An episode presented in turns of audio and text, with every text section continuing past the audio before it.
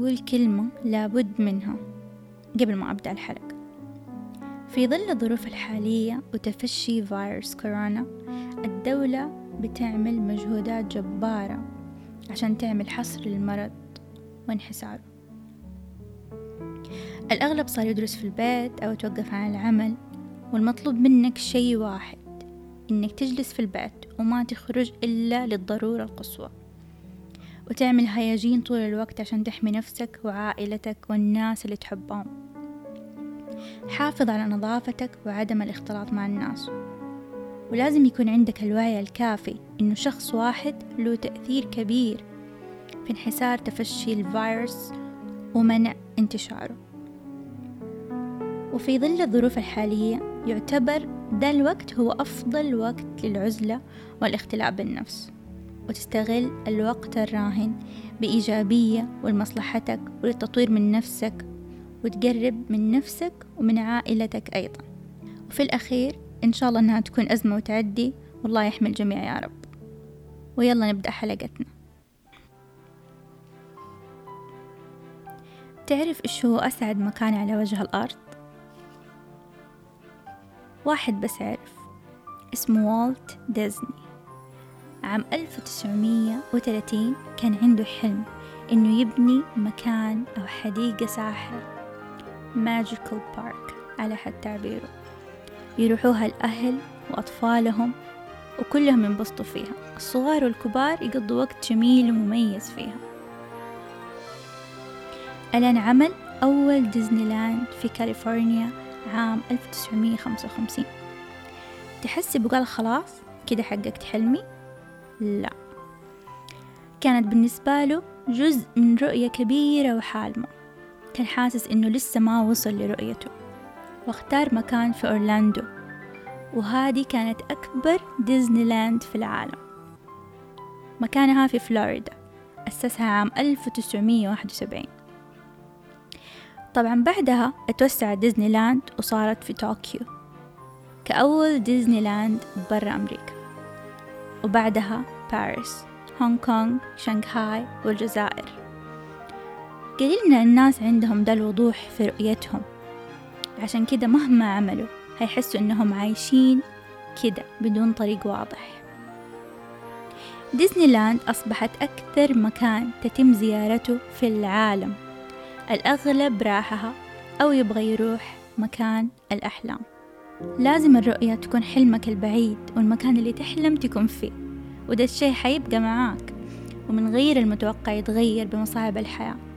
لكن العكس المفروض هو اللي يعينك إنك تتجاوز مصاعب الحياة والصراعات لأنه أنت ماشي وعارف فين رايح. نظرتك ثابتة على المكان اللي تبغاه فما تهمك العواقب والمطبات ومكمل في نفس الطريق. فكر بالشخص اللي تتمنى تكون عليه. ما أعرف عنك بس أنا ما أبغى يوصل عمري ثمانين سنة وأحس إنه أنا اللي منعت نفسي من إنه أحقق اللي أبغاه. بس عشاني كنت خايفة أحلم وخايفة من المحاولة. مو لازم تعرف كل شي دحين لكن ركز في اللي تبغاه ونفسك فيه الآن وحتوضح لك كل الأمور مع الوقت. ولازم تعرف معلومة مهمة الأشياء اللي ممكن تخليك تعيش الحياة اللي بتحلم فيها ما تحصل بالصدفة. تحصل بالتصميم. كيف؟ You can design it. أنت تصممها وترسمها. أعطي نفسك فرصة إنك تحلم. كن مبدع وإنت تكتب وتصمم وتخطط لمستقبلك. وخذ بعين الاعتبار الأشياء اللي ما قد حصلت في الحياة أو اللي تحس إنه مستحيل حدوثها. ركز على أنت إيش تبغى مو إيش الناس تتوقع منك.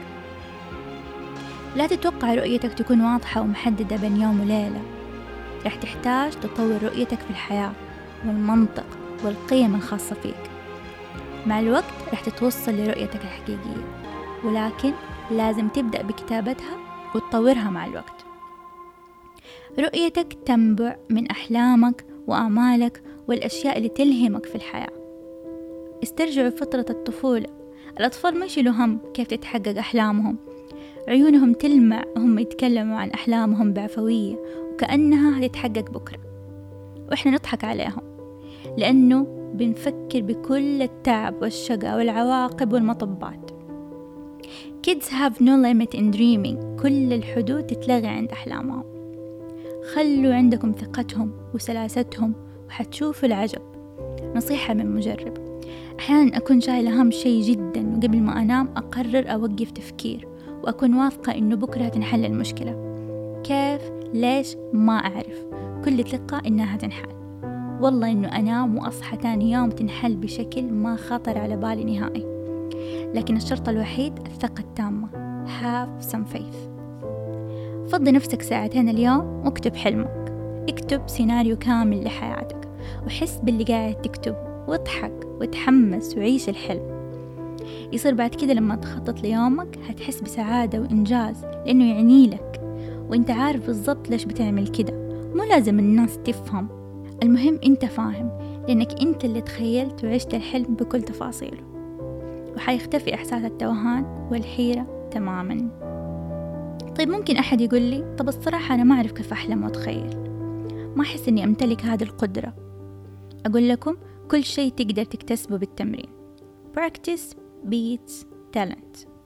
التمرين يهزم الموهبة. ممكن بممارسة أي شيء فترة كافية باستمرار تقدر تكتسبه. وتصير أفضل من الإنسان الموهوب بالفطرة. نقدر نمرن عقلنا على أي شيء نبغاه. Yes, we have the power. هأعطيكم تمرينين بسيطة ممكن تساعدكم تحلموا. How to dream in specific. التمرين الأول. أتخيل مكان معين نفسك تكون فيه. زي الحلم بالنسبة لك. زي ديزني لاند مثلا.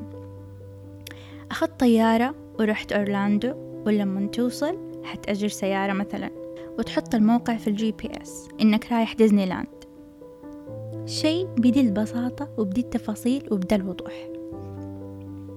التمرين الثاني خطط لحياتك. كيف تبغى مستقبلك يكون؟ فين تبغى تكون؟ ومع مين؟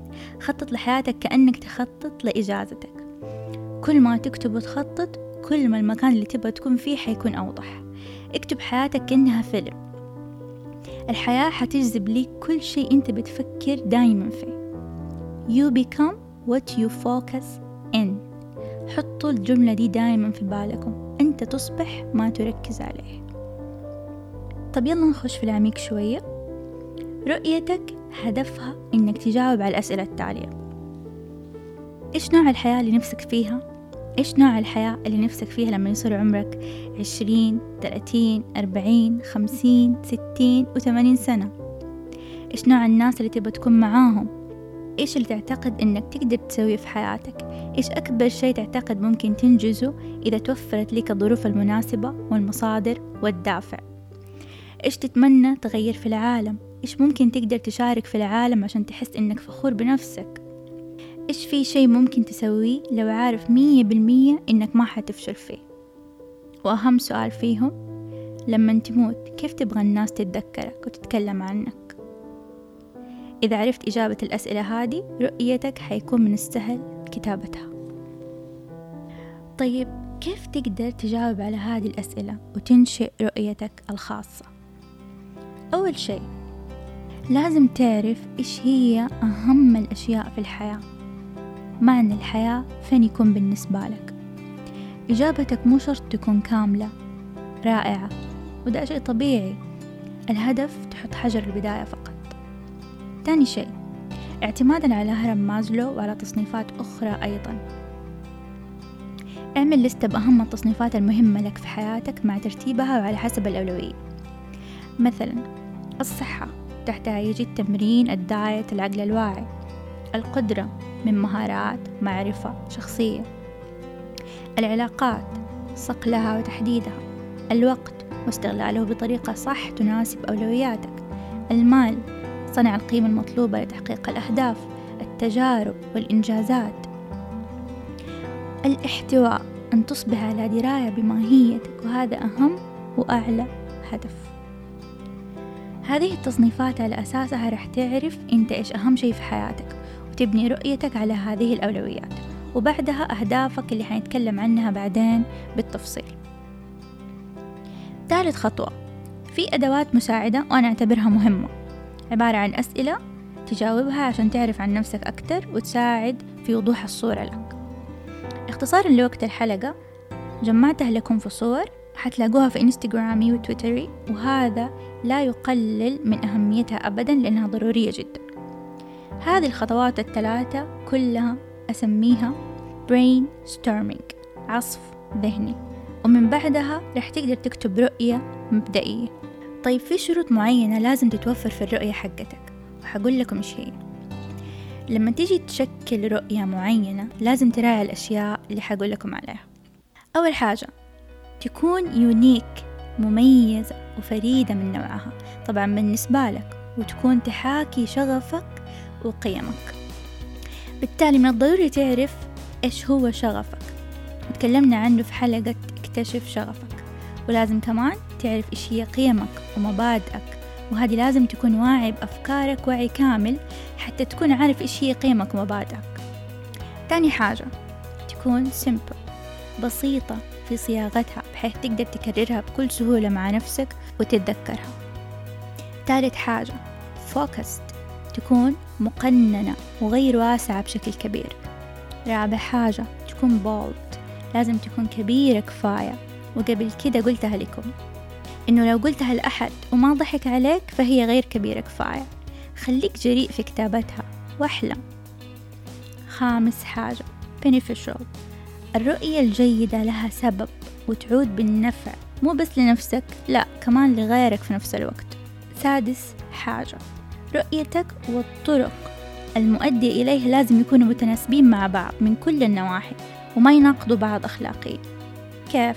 مثلا تبغى يكون عندك شركة عشان تحاول تغير العالم للأفضل بس الطريقة والقوانين مناقضة لرؤيتك. يعني مثلا شركة تقوم بالعالم صناعيا لكنها تلوث البيئة من جهة أخرى بالتخلص من البقايا والمخلفات التابعة للشركة بطريقة غير أخلاقية وغير صحيحة. سابع نقطة إنها تكون inspiring تكون رؤية ملهمة ومحفزة. اعتبرها زي التريلر حق الفيلم اللي مدته دقيقتين. تختصر الفيلم بس تخلي ملايين من الناس تروح السينما عشان تتفرج. تأثير الرؤية لازم يكون لها نفس التأثير عليك زي التأثير المغناطيسي اللي يشدك ويحفزك تكمل. ثامن نقطة engaging متداخلة مع بعضها. زي لما تبغى تبني بيت يمكن ما تعرف تبني بيت بنفسك لكن عندك فكرة عن صور وأشياء تبغاها وتنقلها للمهندس عشان يبنيها. لازم يكون عندك صورة كاملة وواضحة عشان كل شيء يصير زي ما تبغى من البداية للنهاية. هذه الشروط تساعدك تكتب رؤية ما تنساها. طيب في ناس عارفين كلامي ده كله أو حاولوا يكتبوا بس برضو لقيوا صعوبة في كتابة الرؤية. غالبا في خمسة أسباب بسببها يكون صعب أو يكون في شوية معاناة في كتابة الفيجن. أول سبب غالبا اختياراتنا تكون وفقا للبيئة والمجتمع اللي حوالينا عشان نكون مرتاحين وهذا غلط. لأن المجتمع بيتغير مع الزمن ورؤيتك حتكون مستقبلية على المدى البعيد ووفقا لخطط حتحطها وخطوات عشان توصل لها. ورح تتغير الوسائل مع تغير الزمن لكن رؤيتك ثابتة فلا تحط لنفسك حواجز ممكن تتلاشى مع الوقت. تاني سبب التخيل هو مهارة زي العضلة لازم لها تمرين. كثير مننا وقفوا تمرين من بعد الطفولة. The more we do it the better we get at كل ما تتخيل أكتر كل ما تصبح خلاقا أكثر وتشتغل مخيلتك. ثالث سبب we're afraid. إحنا نخاف. دائما نشكك في قدراتنا وقيمتنا. نقول هل نستحق إنه نحلم قد ما نبغى ونوصل لأكبر حلم ممكن؟ جزء مننا يتعود إنه يلعب على صغير يحلم على قده يقنن ويحط حدود لأحلامه عشان لا يتحطم. بس لازم نعرف إنه كل ما رفعنا سقفنا كل ما وصلنا لأعلى وأعلى. رابع سبب perfection. إحنا نعتقد إنه الرؤية لازم تكون perfect. لازم يكون اللي حنكتبه يكون مثالي وصالح للأبد. لا تخلوا الشي ده يكون عائق. على قولهم إحنا أولاد النهر. فكروا إنتوا إيش تبغوا الآن لليوم وبكرة والمستقبل. وإذا تغير اللي تبغوه بعد سنة سنتين مو مشكلة. في الآخر هذه حياتك ما حد له دخل وما حد يتحكم فيها إلا أنت. الهدف من الرؤية إنك تكون متحمس ومبسوط. أنت. خامس سبب والأخير. الأغلب ما يحطوا نفسهم في الحالة العقلية والجسدية الصحيحة قبل الشروع في كتابة الرؤية. لازم تهيئوا نفسكم الجو المناسب والهادئ وتكون بصحة جيدة جسديا. وعقليا لازم تكون واعي ومنتبه ومخك صافي. وهذه أسهل نقطة لأنه أنت ما تستناها تجي. نو no. أنت تخلقها. ببساطة تعمل تمرين تجلس بهدوء تسكت مخك وتركز على تنفسك وتحس بدقات قلبك. تكون متصل بعقلك وقلبك وتكون حاضر بكل ما فيك في الآن في هذه اللحظة. وبعدين تكتب. وهذه العملية هي التأمل أو اليوغا فقط عشر دقائق من وقتك تعمل التمرين وتبدأ. أبغى أعطيكم مثال للرؤية والمتوفر فيها كل الشروط اللي ذكرناها سابقا. رؤية أوبرا بما إني أحبها وراح أذكرها كتير رؤيتها هي To be a teacher and to be known for inspiring my students to be more than they thought they could be. تقول إنه أكون معلمة وأكون معروفة بإلهام طلابي بأنهم أكثر مما كانوا يعتقدوا بأن يكونوا. رؤيتها بسيطة فيها قيمها شغفها جانب تركز عليه وهي طورت المهارات والقوة عشان تحققها. والحقيقة أنا واحدة من طلابها اللي ألهمتهم من كل أنحاء العالم. الفرق بين الإنسان الضايع وبين الناس اللي بنستشهد بأقوالهم ومعتبرينهم قدوة أو ملهمين هو إن هم عندهم رسالة يؤمنوا بيها ومستعدين يضيعوا حياتهم عليها. عشان كده عرفناهم وميزناهم. حأقول لكم شوية تيبس تساعدكم في الكتابة كمان. تقدر تكتب رؤيتك في سطرين أو عشرة مو مهم. طالما إنك حتتذكرها أو هيسهل عليك إنك تقراها دايما. اكتبوها بصيغة المضارع. present tense كأنها حاصلة الآن. بعد ده كله إذا حسيتوا الموضوع صعب ارجع للجورنال حقكم اللي بتكتبوا فيه كل مذكراتكم أو خواطركم.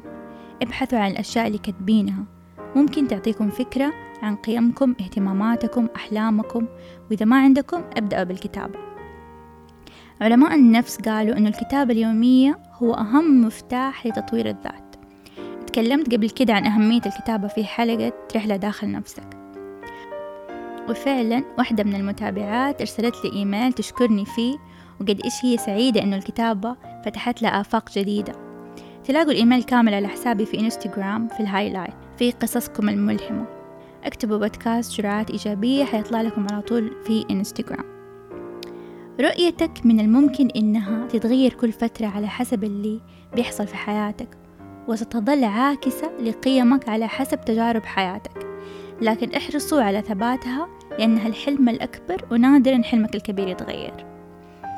لازم تزور رؤيتك كل فترة والتانية خصوصا وقت الصعاب والعراقيل عشان تذكرك أنت ليش بتعمل كل ده وعشان تساعدك تتخطاها وتعطيك دفعة معنوية وتعلمك انه كل ده worth it يستحق فعلا.